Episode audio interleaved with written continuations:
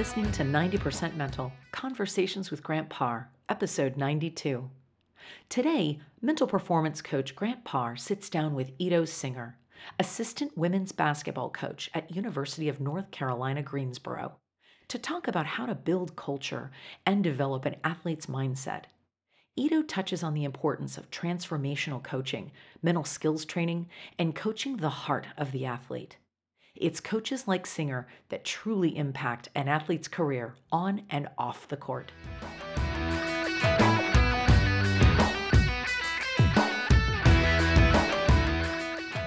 Hey Ito, how are you doing? Hey Grant, thank you so much for having me on the show. I'm doing great. Thank you. Awesome. Well, I'm super excited to have you on my show. We're going to talk about the mindset of a basketball player, how to coach culture, and we're going to talk a little bit about your podcast, the One Last Thought podcast. So I'm really excited just to kind of understand your mindset and your perspective on these few topics. Awesome. I'm fired up. Let's go. All right, let's go. All right, one of my favorite topics is mental toughness. So, what does mentally tough mean to you? Well, I love that question because I think that's that's one of those million dollar questions that everybody in in athletics and, and pretty much anywhere in the world are trying to figure out what does it actually mean. So to me, I feel that mental toughness uh, stems from focus, but I think it's an internal focus in knowing that uh, these are the things that are important to me. These are the things that I need to execute, and then taking it out uh, into the world from that internal mental focus and then saying, okay, I know what I need to execute, and now I need to focus on actually executing it. So it's a two part to me. It's not so much about, you know, taking a punch and getting up. To me, it's more about knowing who you are, knowing what you're about, knowing what's important to you, and then being able to then carry it out into the world and executing. You know, I actually, and I've said this a few times on my show, but I, I love that answer. And I think as athletes and coaches and, and even in the workplace, we, we all kind of know what the word, you know, mental toughness, we have, we understand what it means, but we all have a different perspective of it. And it's like, I'm on my 85th, 87th episode of my show, and almost every single answer has been different and I've never heard hmm. your perspective, that internal focus. And it to me, it resonates with me, and I and I love the way that, how you articulated it because it kind of brought me to kind of my meaning of what does mentally tough mean, and that is conquering the emotional hurricane. And we, we have these emotional things, these events that happen within inside of us and also outside of us externally. And so, how do we actually control that? How do we become tough? Well, to get in the middle of the eye of the hurricane is to to be calm so how do we get into that that part of that uh, chaotic place or stressful place? And that's with our breath. That's how we become mentally tough. But it kind of brought me back to when you said internal focus, and I, and I love that.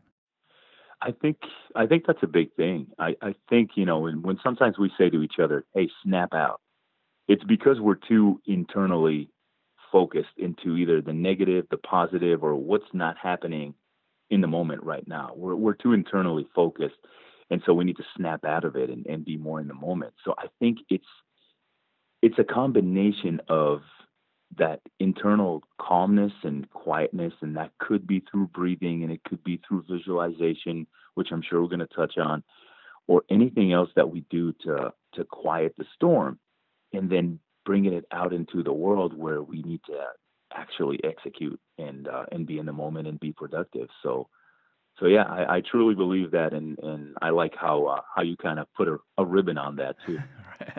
yeah, and even I'll add on to what you said. Even self talk, you know, uh, that will allow us to get through that that mentally tough situation. So.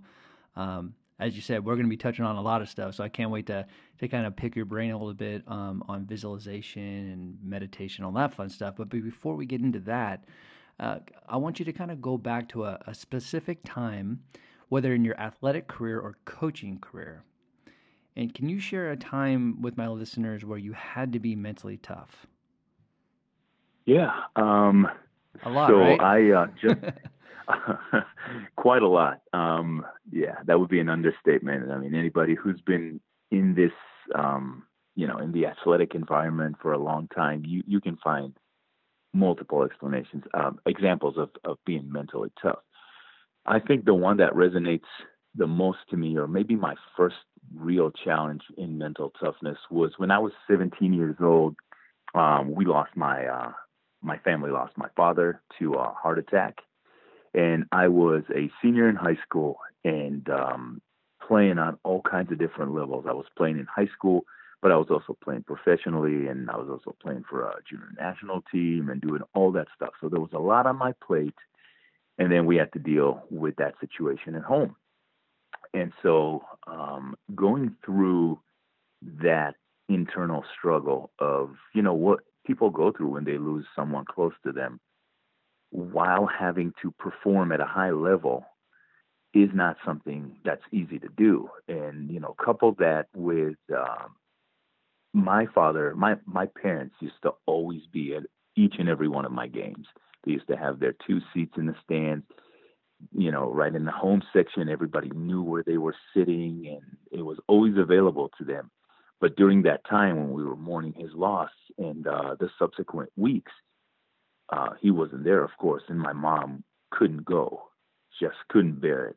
And so seeing those two empty seats because, you know, our crowd wouldn't let anyone else sit there, just seeing those seats and trying to go through the motions and be ready for the game and be mentally tough and be locked in while we're going through all of that at home, that was my first challenge. So it wasn't an easy one and it definitely took a long time and I know mentally I wasn't there 100%. But that was the first time that I realized that we all go through so much and um, we don't always show it. You know, we, we sometimes we wear it better than than it really is. Um, that was my first challenge, and that was that was quite a turmoil. So uh, I don't know how I came out the other side. I think I was okay, but it was definitely not a, an easy time, and and it told me a lot about myself for sure. Absolutely. Well, I always, you know, when it comes to crisis, I always talk. I always say this uh, that there's where there's a crisis, there's an opportunity, and you. But you have to allow yourself to go through the adversity. You have to go through looking at that situation from a different lens and different angle for you to get the opportunity. And and I and I can only imagine that you had to go through so many levels of grief to get onto the other side of it. And when you deal with a, a, a loss like that, uh, again, it, I, I, don't want to take away from it. it. it. can be a distraction, and and rightfully so. When I teach kids or athletes about tapping into their warrior mindset, one of the things that I do is I allow them to understand like they have to first identify who they are outside of it as you know being an athlete. So when they do play their game, they they know how to let go of that that person so they can actually get into the role of the warrior or the role of the athlete. So I can only imagine as you're going through that loss, and then you have to tap into this, you know, transform into this athlete, this role of being a warrior. How did you do that? How did you let go of, or not necessarily let go, but maybe deal with putting your the loss of your father aside, or not allowing it to distract you when you got on the court? I, I don't know that I did. I think it did distract me, and um, going back to what you just said, I think for me, I have always seen myself in the lens of a basketball player growing up. That was my identity.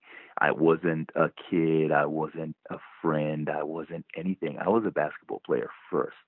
And so I think I went through a lot of highs and lows when I wasn't playing well or when I was playing really well. Everything was, you know, black and white and it was all through the lens of basketball. But when that happened, when life kind of readjusted my priorities, I realized that there's so much more out there and it's way more important to appreciate every day that we have and the opportunities that we have with, with the people that we love because they're fleeting. They could be gone today. And so I think I started seeing myself more as a whole person. It's not who I am, it's what I do. I play basketball. I, I still am daily involved in basketball, but it's not who I am. So I think going through that mindset of you are more than what you do, that was a big moment for me in transforming uh, into or starting to transform into the person that I am today. I'm so happy you brought that up because I think from an identity standpoint, a lot of athletes get so caught up in the role of being a an athlete or a warrior, however you look at it. But it's very important that we stress as we coach and work with athletes to let them know that playing basketball or whatever that sport is, it's what you do. It's not who you are. And and that's and I love it. I'm I'm really happy you brought that up because that's a huge it's a huge lesson to teach young athletes. Yeah, and it's it's our responsibility as coaches and as as leaders to always challenge the preconceived notion that what they're doing right now is what they're going to do for the for the entire uh, the entirety of their lives or or to just look beyond the four years that they go to college or if they want to play professionally look beyond the 10 years that your career might go if you're if you're lucky enough.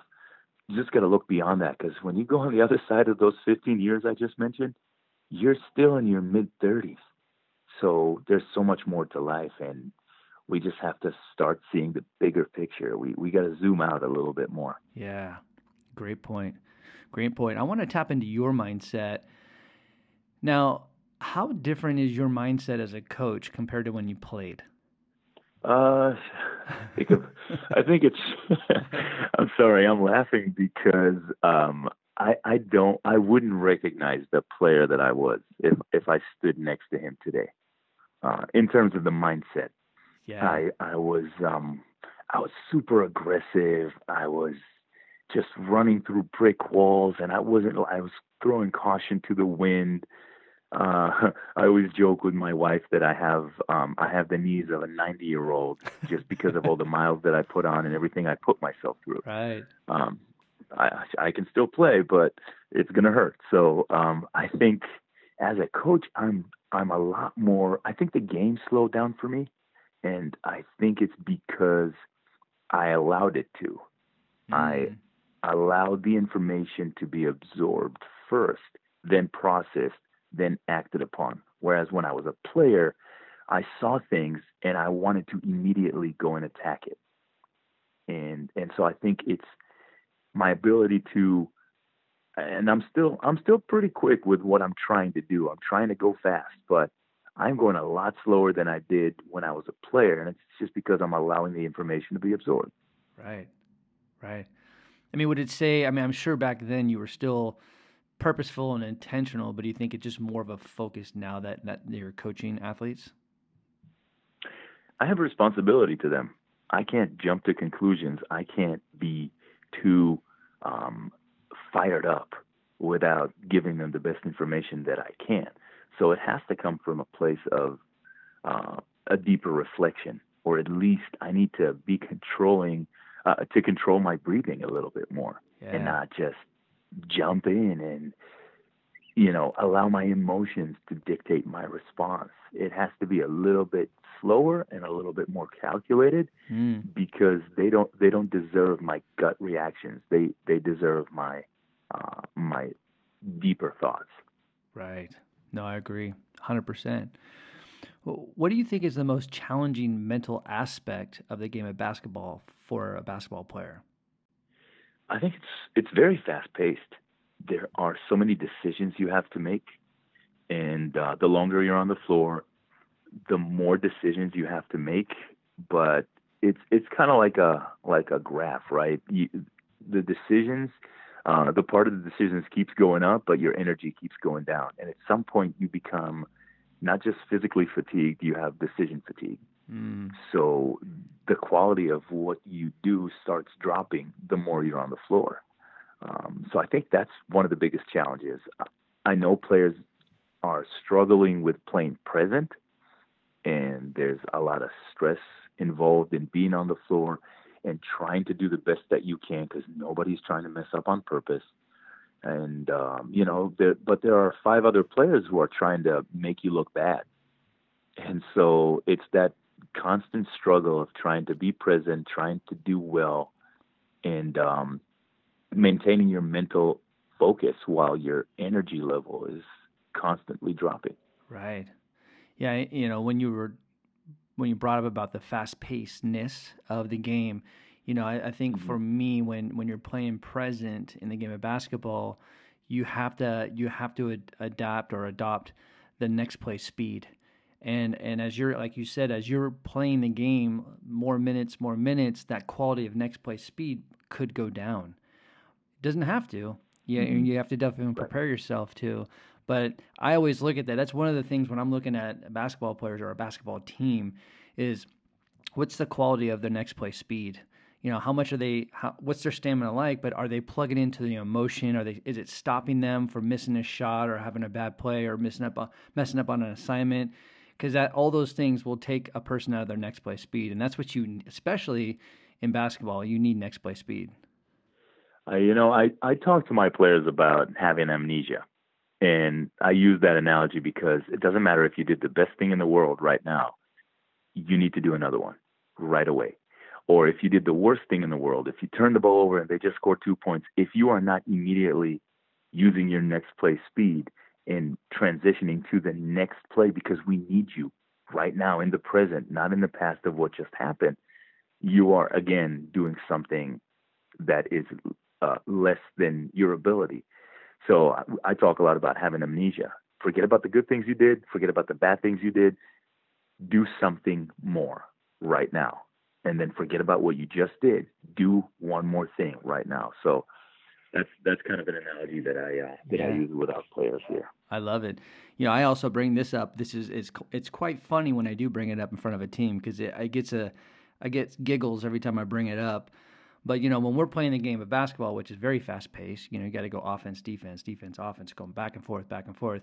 If you're not letting go of that mistake or not getting the information or the feedback in the moment, sometimes it's very hard to to do that in the game of basketball. But but if you're not letting go of that failure or that mistake, and you're carrying it with you back and forth and you haven't let go of it, you're just creating an emotional bag of shit.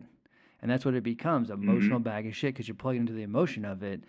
And and if you haven't let go of it, then that bag of shit gets bigger and bigger. And what that does is it gives you negative self-talk. It messes with your breath. You get a little bit tighter muscles. Your your body pro- posture gets affected, and it just becomes a shitty situation. So as you were saying, we need to be present. We need to play present. We need to have next play speed. And there's no way that you can actually achieve those things if you have this emotional bag of shit on your shoulders. That's that's an image that I'm Yep. going to keep with me for a long time, and I love it. And I love it because I think it drives the point home. Who wants to carry that around? Right. It just Stinky. don't carry it around. It stinks. exactly. exactly.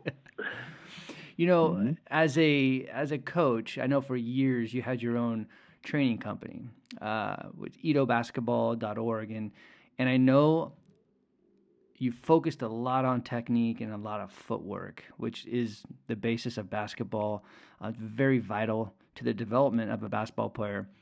But as you're you, when you're dealing with technique and you're teaching footwork, are you how much are you focusing on like connecting like visualization and, and breathing and mindfulness techniques when you're teaching technique and footwork? Yeah, I love talking about that because I, I did disguise it as footwork, but I taught two things. I taught footwork and mentality, and I put those two together. And the way I tried to teach it was I was trying to teach, I was trying to trick kids basically. So we did a lot of shooting drills, but I never talked about their shot. I just talked about their feet and about their mentality. So you tell kids, hey, we're going to shoot about 300 shots in one hour. They're like, okay, coach, let's go. But if you say, hey, I'm going to talk to you, we're going to do a lot of footwork drills and mentality drills in an hour, I don't know if they're going to get up the same way. So I kind of disguised that. But what I was trying to emphasize was I was trying to do a lot of repetition with footwork. And I'm a big believer that what you can do with your feet in the game of basketball is very finite. It's not infinite. There's only a few things you can do with your feet. And then your ability to be more versatile with your game depends on you being able to put together combinations. But I think, uh, and, and I love challenging kids these days. I'll say, go on YouTube and pull up the best crossover or move that you've ever seen and show it to me. And I'll show you how it goes back to either one of the three pivots or one of the three counters because there are only six things you can do with your feet. And I haven't been proven wrong yet. I'm, I'm still waiting on that email.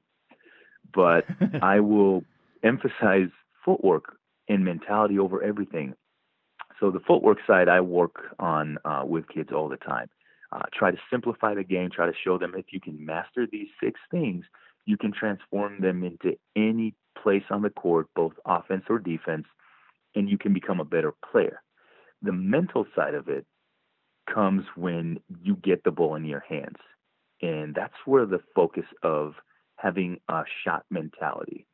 And having a shot mentality isn't necessarily get the ball in your hands and you have to shoot it, but you have to consider yourself a shooting threat when you get the ball. And when you do that, without even noticing, you line up to the basket a little bit better. You, the ball is not on your hip; it's actually in your shooting pocket or in your shooting area. Because I'm not a big fan of the word shooting pocket or the term but you are ready to shoot. So your mentality immediately changes to a player that's an offensive threat. And that helps your team and it helps you as well. So a lot of that is about the mentality of knowing that when you have the ball in your hands, you are going to do something good with it. And now we're at the point of are you going to put in the work to be able to do something good with it? But the mentality of I have the ball, I'm in control and I'm going to do something good for my team is something that I emphasize just as often as I do footwork. I love it. I love it. I mean, that's music to my ears. Uh, I love that. you know, currently you're assistant coach at University of North Carolina at Greensboro. How much does your program focus on the mental side of the game?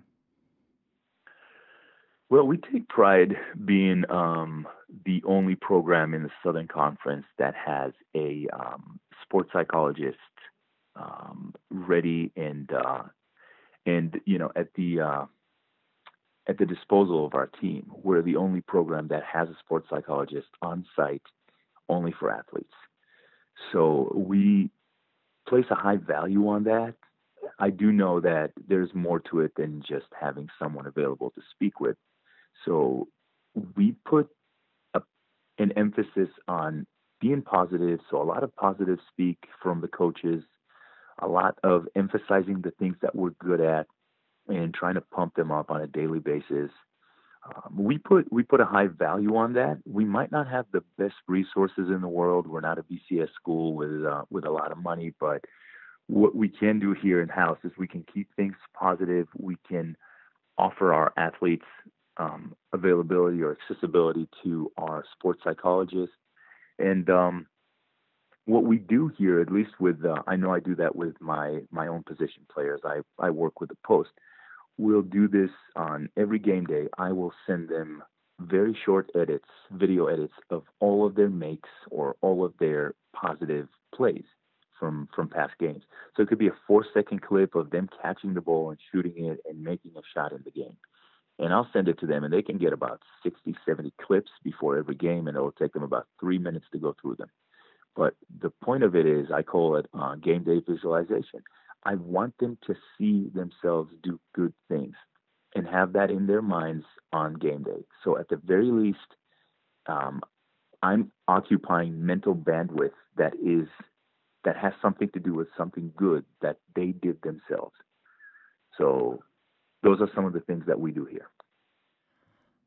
Man, I, I'm just sitting there smiling when you're saying that because I I push so much for my athletes that I work with to watch their highlight film as much as possible. And and there's a lot of there's a lot of athletes that do, but some of them are like, well, isn't that like why do I want to spend all the time looking at them? Because you want to not only do you want to fuel your motivation and inspiration, but you're training your brain to see yourself doing the things right and and if you're seeing yourself on game day doing things right especially if there's there's moments in those highlight films where like it's spectacular and it's extraordinary guess what? You're going to be a little bit more motivated and a little bit more fired up and be more joyful to and it will show in your play. And i'd rather you do that and it's putting you in control. And so i, I the fact that you do that on game day is like allowing me to actually use that as a technique. Because I, I just ask people just to look at it you know, like the night before, or when they feel like their game is not going well, go back to your highlight film. Create some motivation and inspiration and see yourself doing great things. Train your brain to see you doing good things again. But I like it that, that you're pushing it more as a best practice before every game. Yeah, it's it's important to me, and I think they appreciate that. And and you can go and check out the their stats. I think it has somewhat of a positive translation into what they're doing this year. I think our post position, our team in general is doing is doing really well right now, and uh, I'm gonna try and knock on wood very very quietly as I say that. But our posts are are having a very good season, and I know some of it has to do with the fact that we're not really allowing negativity, doubt, or anything like that to seep into their brains on game day. It's all positive.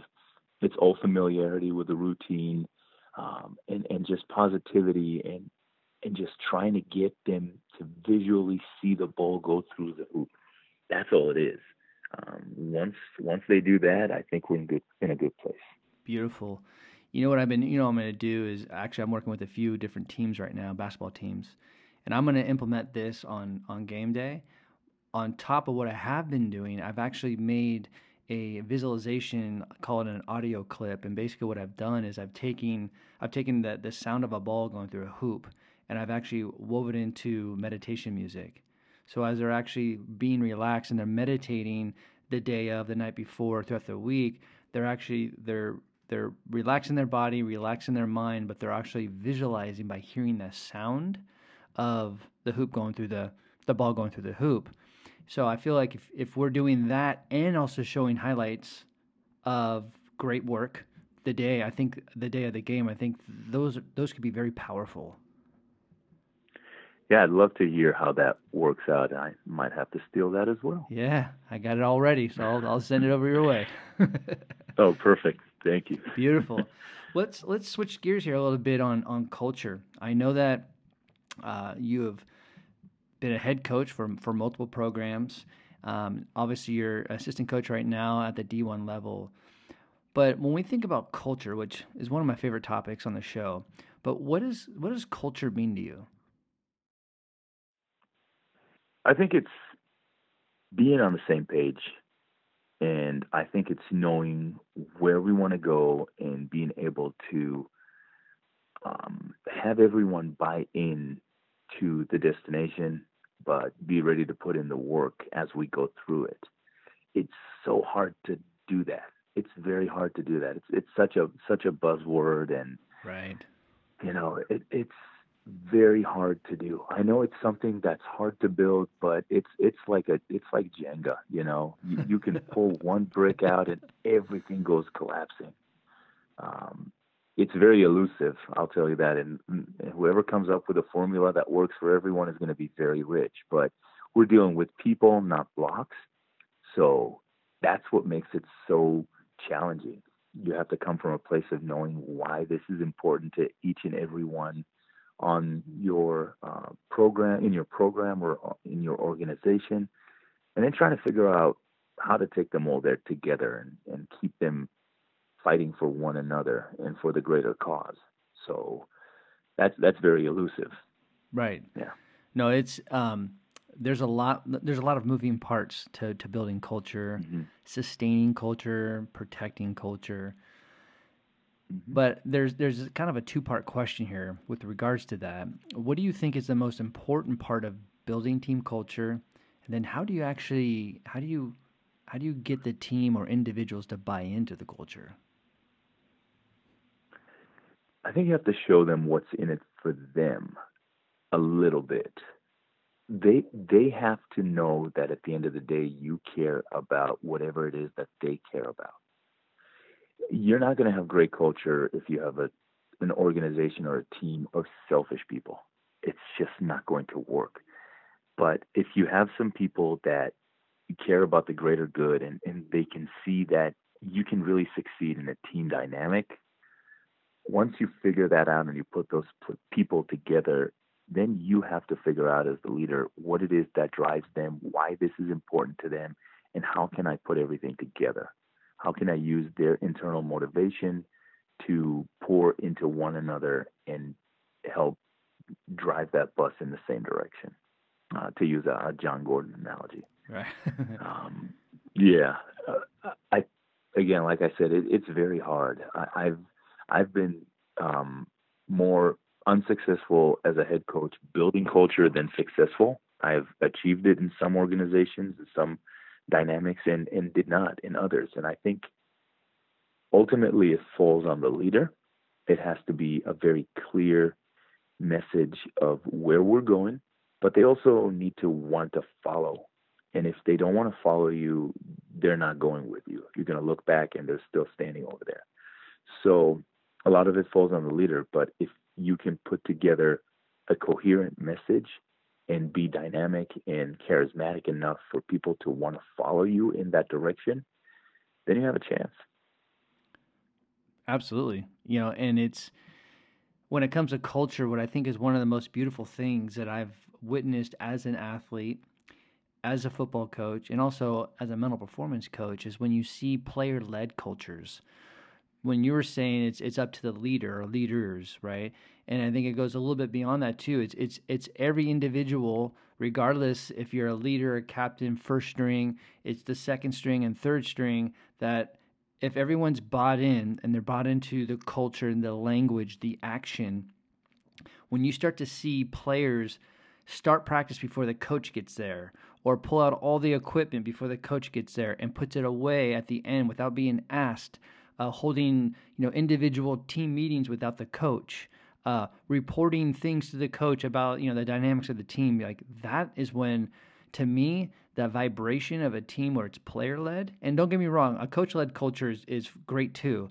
But I just think that there's so much more empowerment and so much more connection and synergy synergy when the when the players are leading the culture.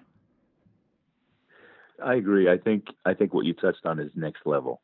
It is absolutely next level. I think I think kickstarting a culture. If I walk into a program tomorrow and there is no culture there, or the, the culture there is something that needs to change, it is definitely up to me to get it started as the head coach. I think once you get to a point where you can let go of the reins and you have people uh, in your organization that want to take on more of a leadership role, then it's it's amazing to sit back and go, wow, look at them go and look at them lead and pick one another up and uh, and direct them in the right direction and, and we're all going in the same direction, but it's it's our players, it's our it's our employees that drive this. That that is that to me is such next level, and and it's great to see. Um, I think we have that here, to to be quite honest, and and it's very exciting to be a part of that. Yeah, absolutely. You know, we we hear a lot about transformational coaching versus transactional coaching, and I want to bring this up because I had a coach on my show and just from being a coach and also being a mental performance coach, you know, my goal is I want to be a transformational coach. I want to be a transformational person. But as I brought this up to her, she was like, Well, I think there needs to be a balance between there's some times, depending on the dynamic of the team or the individual, that you need to be a little bit transactional. So and I always think like, no, I won't. You know, I'm my train of thought is like, no, be transformational, be transformational. But what is your thought process as being a coach? Do you think that there's times where there's a place and time for transactional coaching and transformational coaching? Uh, you know, I think in the in the lens of what you just said, I think there should be a little bit of a balance. So to dial it back a little bit, to me, a transactional coach asks, "What can you do for me?" And a transformational coach will ask, What can I do for you? Right. And so, because uh, a transformational coach wants to pour into the person, wants to make them more, elevate them, give them opportunity, empower them. Transactional coach is more more focused on the current transaction between you and me, with the emphasis on me. I think um, answering your question and what you've explained uh, that the other person said, I think being a transactional coach at some points of the day or or the process is okay. Is the question that is asked isn't what can you do for me? It's what can you do for us? Yeah. So that to me is a good transaction. What can you, the individual, do for us? Being on the same page, wanting to go to the same place, and wanting to do it together. And then the transformational part of it is what can we, what can us, what can we do for you? Yeah. I think to me that's what I take from it. That's where the balance. That's that's the kind of balance I'm comfortable with. If you want to go more into the transactional side. Yeah, I, that actually I appreciate that because that, that was a great uh, perspective of that because I, yeah, I, I I've seen a lot of transactional coaches and and also a lot of transformational coaches, but I, I think there's some times where when I was talking to this particular coach, he was saying like there's sometimes where I just have to say, just do your job now, just do it. I don't care how you feel, I don't care what you say, just do it now. And so she's like, there's sometimes you need that, and I and I get that um, from from a different perspective. But I also like the way that you're talking about transformational, about we and how we as a coaching staff can actually help you as the athlete. And I always think of transformational coaching as coaching the heart of the athlete. How do I get in? How do I actually be that coach to uh, help motivate and inspire the spirit of that athlete on a day to day basis? you know, I love that because we are trying to get the best out of them. Mm-hmm. But uh, at the end of the day, I don't have a job if it's not for them. And coaches are very quickly replaceable. Athletes, not so quickly. Right. And so we have to remember that we owe some of our job to them. And so it's not so much, to me at least, I understand do your job. But who are you doing your job for? You're mm-hmm. not running through a wall for me, the assistant coach. You're running through a wall for your teammates, for our program, for what the head coach stands for, what we as assistant coaches are reinforcing every day, and then for our individual relationships between staff and players. But that thing is is a salad. It's not a side dish. You know, there's so many things in it. Right. So that to me is is that part of um, you know for me no it's it's for us. I might be the one delivering the message that we need a transaction from you right now but it's we. Mm. it's not me. And it might sound a little idealistic or um, you know it, it, it's not perfect. It's not always the case. But i think the more we go away from me and turn it into a we and i'm not the first one to say that I think I think everybody's better off for it. Yeah, yeah. The, just the the we before me mentality. It's just um, mm-hmm. that's how that's how culture or cultures and teams thrive when we get everybody bought yeah. into that we before me mentality. So that's um, that's awesome. I love that. Absolutely. Share with me um, as we're closing out here on the show. Uh, I think that your your the structure of your podcast, the way that you do it is I have not seen anybody do it yet, and it's really interesting. Your podcast is called One Last Thought Podcast, and share with my listeners why you created this, the structure because it is a little different, unique, and and just tell me how you're feeling as a podcast host creating something like this for listeners. Well, thank you for uh, for bringing it up. I, I am very proud of this project, and uh, I use the term podcast host very loosely because I, uh, you know, like you said, the the structure of it is different, and uh, I started asking myself the question of what is it that I'm good at? What kind of value can I add? I don't know if I could add as much value being a Q and A uh, interviewer. I, I just don't think I'd be good at it. And so I wanted to kind of deviate from that and to backtrack a little bit more. The idea behind the podcast is just to share um, people's perspective answering one simple question or maybe one complicated question, depending on who you're asking. The question is if you had one life lesson that you can share with future generations, what would that be?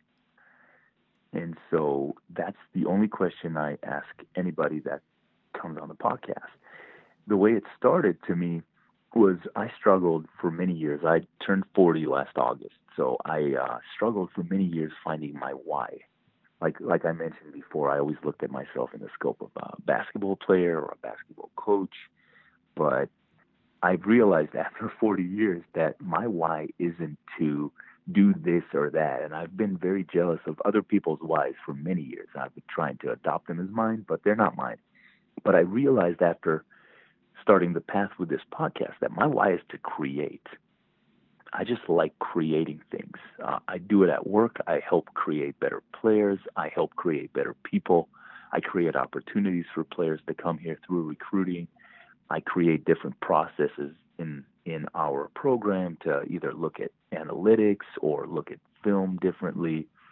And uh, and through the podcast, I create opportunities for people to share maybe one of their most important life lessons to share with other people. And so, what I do with this information that people send me is I'll um, get a thought from a man and a thought from a woman, and I'll combine them. And what I'll do is I'll cut out um, sound bites from each, and I'll weave them together so it goes back and forth between the two guests. And so it turns into a conversation that never really took place, wow. but it comes together yeah, it comes together in a way that I feel is unique and very beneficial to anybody listening. And what I do with that is I keep it under 10 minutes. The meat and potatoes of the podcast is in the middle, and that's the conversation between the two contributors. I'll introduce and I'll wrap up, but I will not interject, and you will not hear my voice in between. It's all about the message, and that's why I use podcast host very loosely. I'm more of a podcast creator, yeah. facilitator, and uh, enthusiast but um, it is my it is my uh, passion project. I'm very very happy with it. Uh, the results are amazing. I'm so humbled. There are over 600 people currently involved with the podcast, either recording or have recorded or are in the process of doing so. And um, it's been so widely accepted and celebrated. I'm just so humbled by it. And, and my inbox is full of inspiration every day. So I just don't even wow. know how to uh, express how how happy I am with that. But I'd love for uh, anybody who listens to this to check it out. It's very quick. It's usually seven minutes per episode, so trying to keep it uh, succinct and uh, to the point. So, so that's it. That's uh, one last thought podcast. That's beautiful. Uh, wh- where can my listeners check out the podcast? Anywhere they get podcasts. It's pretty much anywhere. If you if you search for it on iTunes or Spotify or Stitcher, you'll find it there. So just one last thought podcast. Um, I'm on all social media, so yeah, definitely uh, find us anywhere. Where can they Where can they find you uh, on social media? What What are some of your handles?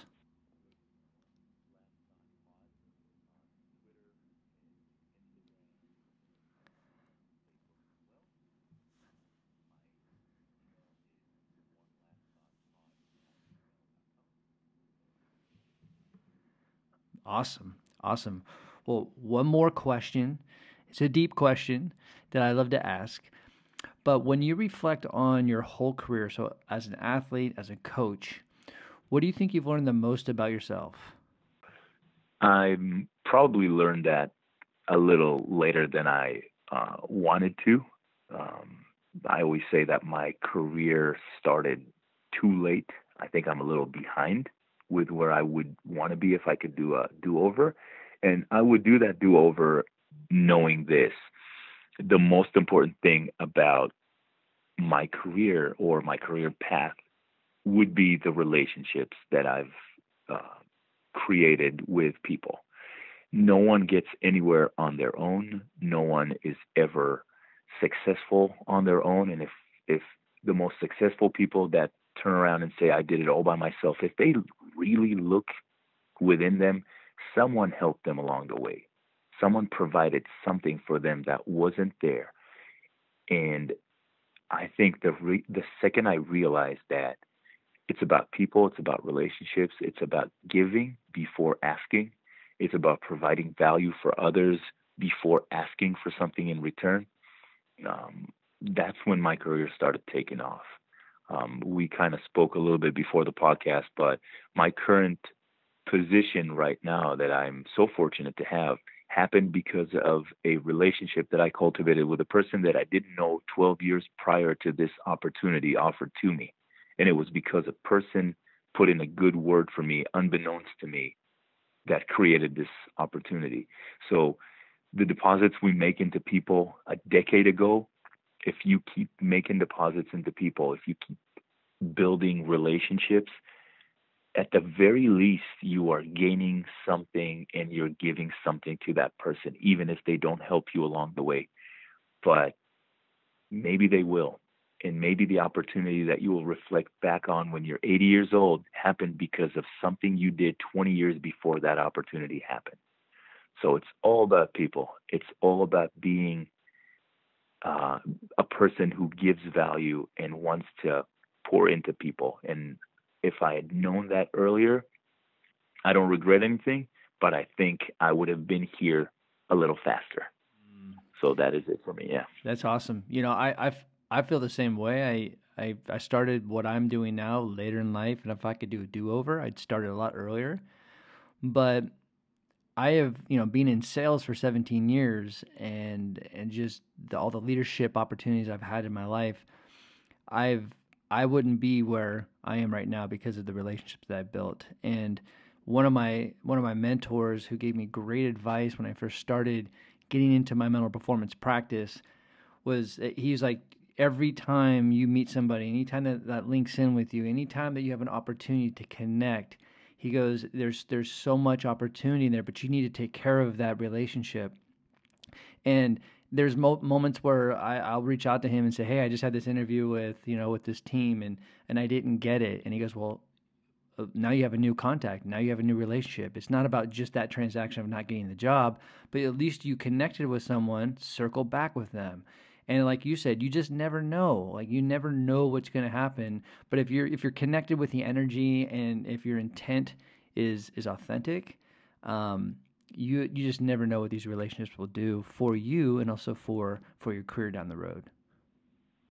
Well, yeah. you know, man, this is uh, I, I literally can speak to you for another hour or so. Uh, there's many more things that I wanted to to kind of pick your brain on, but I just wanted to to really really thank you for sharing your thoughts and your energy on just basketball coaching culture and just just understanding your your your One Last Thought podcast, man. This was this was great, man, and, and I would love to have you on the show in the future again.